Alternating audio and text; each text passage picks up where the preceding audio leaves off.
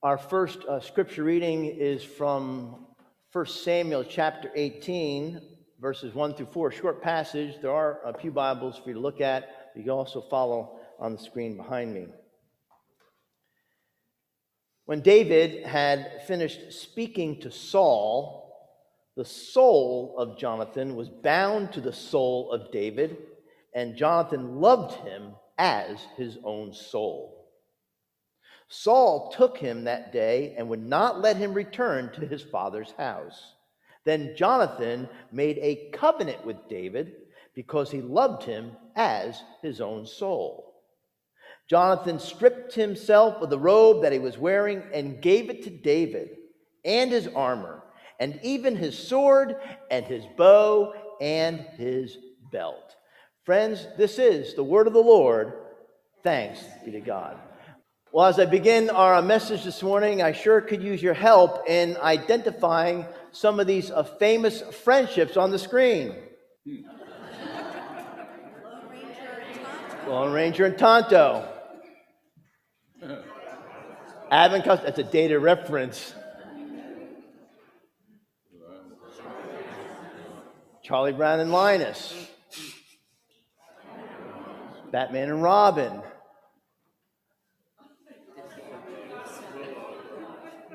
And you're as bad as the 8 o'clock folks. Let's try that again. Han Solo. No, that's me before I shave. Han Solo and Chewbacca. And I think we have two more. Woody and Buzz Lightyear from the Disney movie Toy Story. Frank Sinatra and Dean Martin. Very good.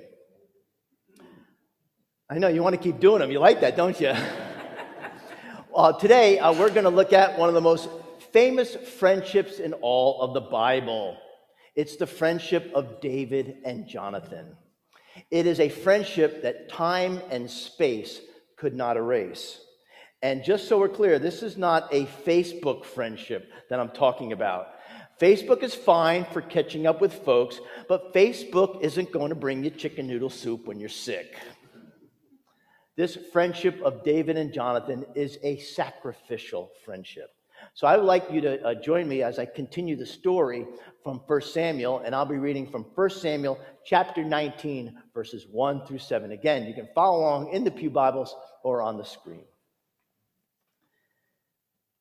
Saul spoke with his son Jonathan and with all his servants about killing David. But Saul's son Jonathan took great delight in David. Jonathan told David, My father Saul is trying to kill you. Therefore, be on guard tomorrow morning. Stay in a secret place and hide yourself. I will go out and stand beside my father in the field where you are, and I will speak to my father about you. If I learn anything, I will tell you. Jonathan spoke well of David to his father Saul, saying to him, The king should not sin against his servant David, because he has not sinned against you and because his deeds have been of good service to you. For he took his life in his hand when he attacked the Philistine, and the Lord brought about a great victory for all Israel. You saw it and rejoiced. Why then will you sin against an innocent person by killing David without cause? Saul heeded the voice of Jonathan. Saul swore, As the Lord lives, he shall not be put to death. So Jonathan called David and related all these things to him. Jonathan then brought David to Saul, and he was in his presence as before. And friends, this too is the word of the Lord. Thanks be God. Would you join me in a moment of prayer? Let us pray. God, as we quiet our hearts in these moments, we pray that you would open our minds to receive that which we most need to hear from you, so that we might see thee more clearly, love thee more dearly, and follow thee more nearly, day by day by day. Through Jesus Christ we pray. Amen. Well, at first glance, uh, David and Jonathan really have no business being friends. They haven't spent a whole lot of time together. They really don't have too much in common. and they come from incredibly uh, different backgrounds. Uh, Prince Jonathan, the son of King Saul, grew up on the right side of the tracks. He got the best education that money could buy, and he enjoyed all of the blessings and privileges of royalty. David, on the other hand, was educated in the wilderness, surrounded by a bunch of sheep, and with seven older brothers. Yes, friends, this is a friendship that only God could have created. Now, some of you may have the idea that uh, Jonathan was sort of a second banana to David, sort of like a Robin to David's Batman. But consider this for just a moment. Jonathan was rather influential in molding David into who he was. It was Jonathan who taught that young shepherd boy how to shoot a bow and arrow. It was Jonathan who was his second in command of the armies of Israel. In fact, there's actually a story in the Bible that rivals the heroism that David showed against Goliath, and it involves Jonathan.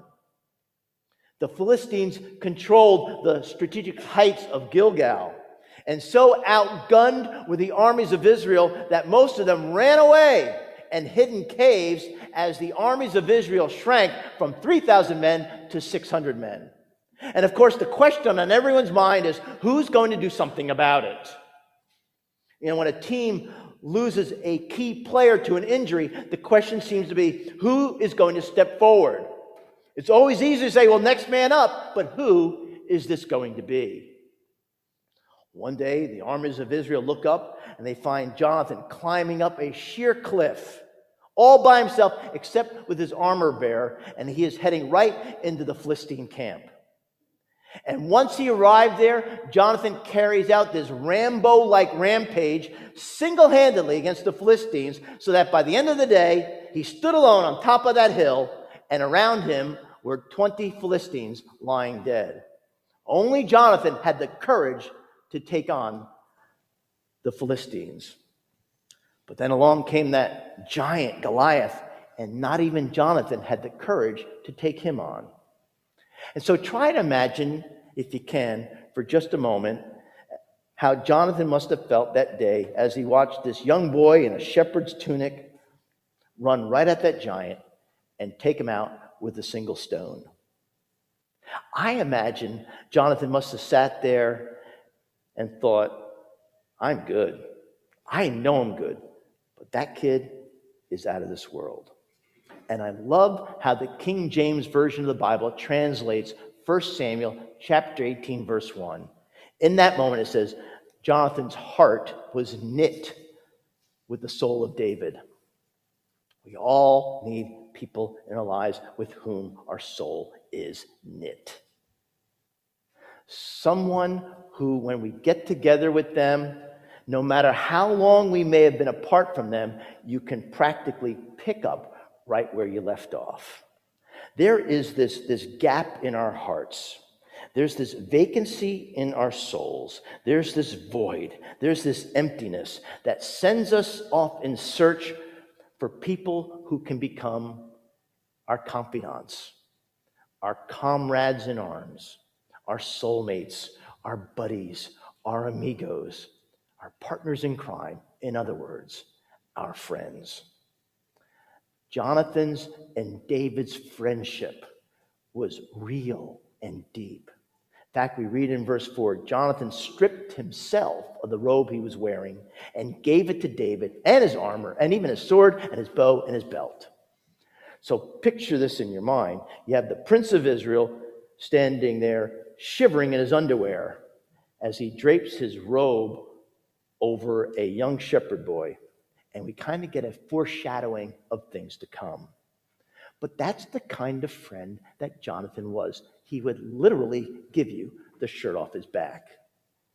Remember that old uh, Joe Cocker song, I get by with a little help from my friends. Well, as often is the case, I bet you have this experienced this as well every friendship gets tested. Because no sooner does the David Jonathan friendship take off than the David Saul relationship begins to crumble. Because one day Saul is coming back to his palace and he hears a crowd of women singing a song that is just music to his ears. They were singing, Saul has killed his thousands. And Saul thought, wow, what a great song that is. I'm going to make sure I add that to my playlist on Pandora. But then they got to the chorus, and David has killed his tens of thousands. That so infuriated Saul that he grabbed a spear and he tried to turn David into a human dartboard, not once, but twice. So now we have a great test of this friendship. Jonathan has to answer the question Will I side with my father, the king, Saul, or with my friend David? Which is it going to be? Now, his father sort of uh, cast the die by saying, Hey, Jonathan, you're a fool because as long as the son of, son of Jesse lives on earth, neither you nor your kingdom is ever going to be safe. And yet it says, you heard me read it, Jonathan spoke well of David. And so Jonathan was able to walk this tightrope between father and friend because because Jonathan's ultimate loyalty was to God. There have probably been times in our life when we felt like we were between a rock and a hard place if I'm, if I'm friends with this person, oh, then these people are going to be upset. And if I'm friends with this person, then these people are going to be mad at me.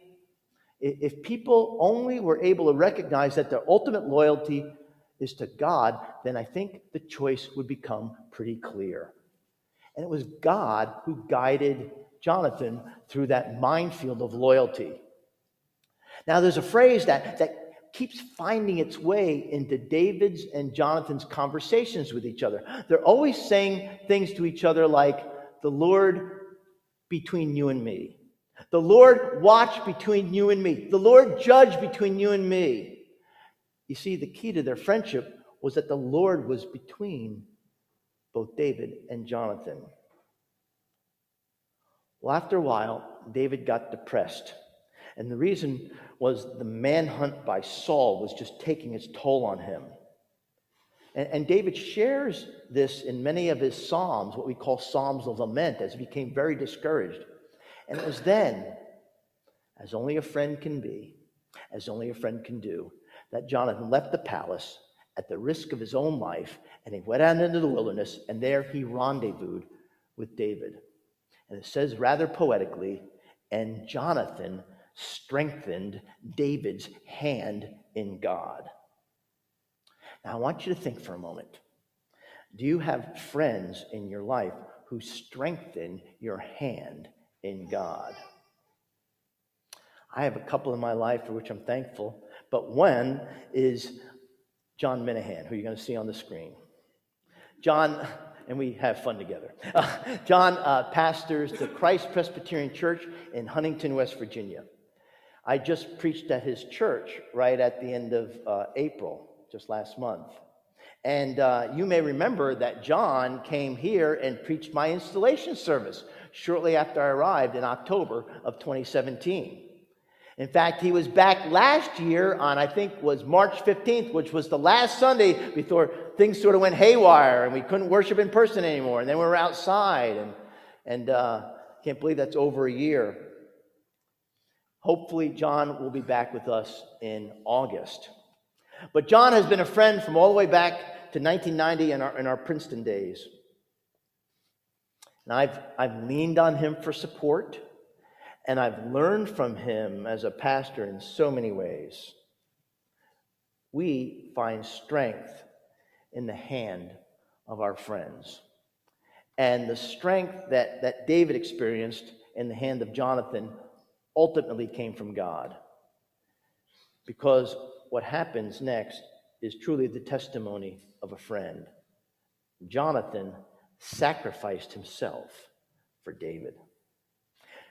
By all rights, Jonathan should have been the king of Israel, but he stepped out of the spotlight and he said, David, it's all yours. And then he led the cheers. And David ascended to the throne and he became the greatest king in Israel's history, in part because of the loyalty and faithfulness of Jonathan. And Jonathan paid the price. The original plan was for David to be the king and for Jonathan to be prime minister. But Jonathan, with his father Saul, were killed in the battle at Mount Gilboa.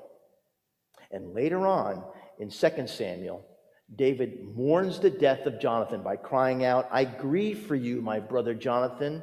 You were very dear to me. Your love to me was wonderful, even more wonderful than the love of women. David never had another friend like Jonathan. I don't know. Maybe you only get one Jonathan in your life. David's mission became to try to find another Jonathan in his life, but he never did. In fact, all his other, quote, friends betrayed him. His generals betrayed him. Even his own children betrayed him. So, if you've got a Jonathan in your life, treasure that person, value that person, and be sure to thank God for that person. Thank God for that friend who stayed up with you all night long when you were sick. Thank God for that special friend who stood beside you when you were hurting inside. Thank God for that friend who gave you 50 bucks when you were flat broke. Thank God for that friend who stuck up for you when you were unable to do it for yourself. It's this selfless, sacrificial, patient understanding that our friends show us. And it's biblical because it reflects the way God feels about you and me. In Romans chapter 12, the Apostle Paul says that we are to give, eh, give every bit of ourselves to God. He writes this in chapter 12, verse 1 Present your bodies as a living sacrifice. Well, tomorrow is Memorial Day. And Memorial Day reminds us of our cherished freedoms that continue to be defended at this very moment in which we're worshiping. And the fact that they were purchased at a great cost by those servicemen and women who gave their lives to preserve and protect this great nation. Now, historians suggest that we may have lost World War II if it weren't for 83 young men who, in five minutes' time, changed the course of history.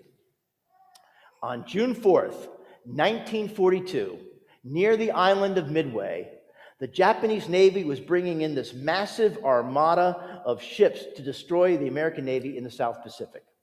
Now, the Americans desperately attempted a sneak attack at dawn with three squadrons of torpedo planes that were to lift up, uh, lift off from aircraft carriers in, in, in the morning.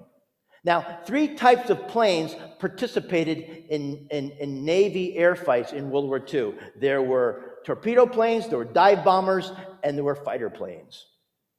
And in this coordinated attack, dive bombers would come and fly from directly overhead, escorted by fighter planes. And this allowed the torpedo planes, which were much slower and much more vulnerable, to come skimming across the water. Well, on this particular morning, logistical problems on board the decks of those aircraft carriers did not allow the fighter planes or the dive bombers to join the, tor- to, to, uh, the torpedo planes that were already circling there. And those torpedo planes circled and they circled and they circled, and they, they were burning fuel for over an hour. And they were afraid that they were not going to have enough fuel to make it to their destination if they waited any longer. And so those torpedo planes, those pilots, flew unescorted to attack the Japanese Navy. And when those torpedo planes arrived at their intended target, there were no dive bombers or fighter planes anywhere to be found. And the pilots of those slow and rather vulnerable uh, torpedo planes were keenly aware of what was at stake in this battle. And yet, and yet, they flew unescorted right into the teeth of Japanese fire, knowing full well that they were going to die. And they did. One by one, they were picked off by what was called Japanese Zeros. And those torpedo planes exploded in the air and then they spiraled into the sea to the cheers amidst the Japanese deckhands. And not one torpedo touched a Japanese ship. Well, after the last of the torpedo planes fell into the ocean, at last the dive bombers and the uh, fighter planes arrived on the scene. And to their surprise, they saw no Japanese uh, gunfire or artillery aiming up at them because they were already preoccupied and concerned looking for more torpedo planes at the water level. And so those American planes swooped down from the sky and they obliterated the Japanese Navy in five minutes in what's called the Battle of Midway. It was a battle that, by all accounts, the United States should not have won. But we did because 69 of 83 young men gave up their lives. So, tomorrow, while we're enjoying barbecuing on the grill, or cleaning out our garage, or playing 18 holes of golf, let's remember that this enjoyment was won not by cautious, timid, play it safe kind of people, but those who gave their all with reckless abandon. Sometimes I will hear people say, you know, I don't understand why Jesus had to die in order to make me free. Well, if you think about it, the answer to that should be most obvious on this Memorial Day weekend. Because if our political freedoms were won only through the shedding of the blood of our military service people, then why should it seem so strange to us that our spiritual freedom would be won through the atoning death of God's Son?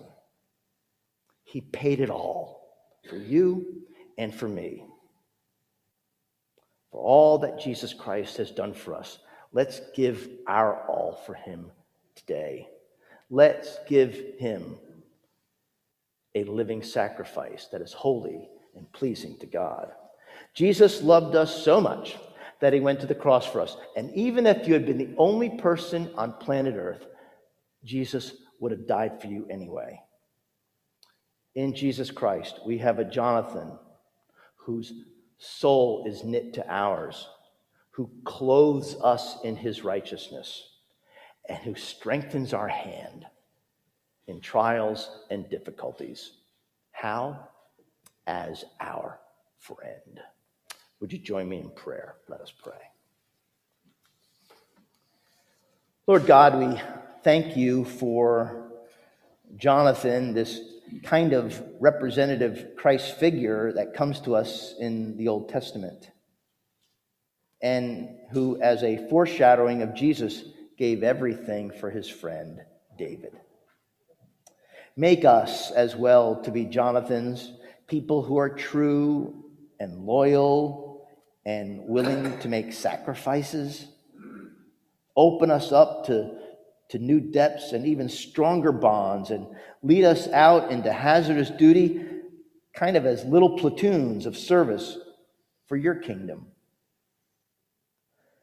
God, you have said to us that I call you friends. And so give us the courage to walk with you and trust that you have a Jonathan for us that will love and help and support and speak to us, especially when we really need it. Most of all, be our friend and befriend us now, Lord Jesus, as we pray in your holy name. Amen.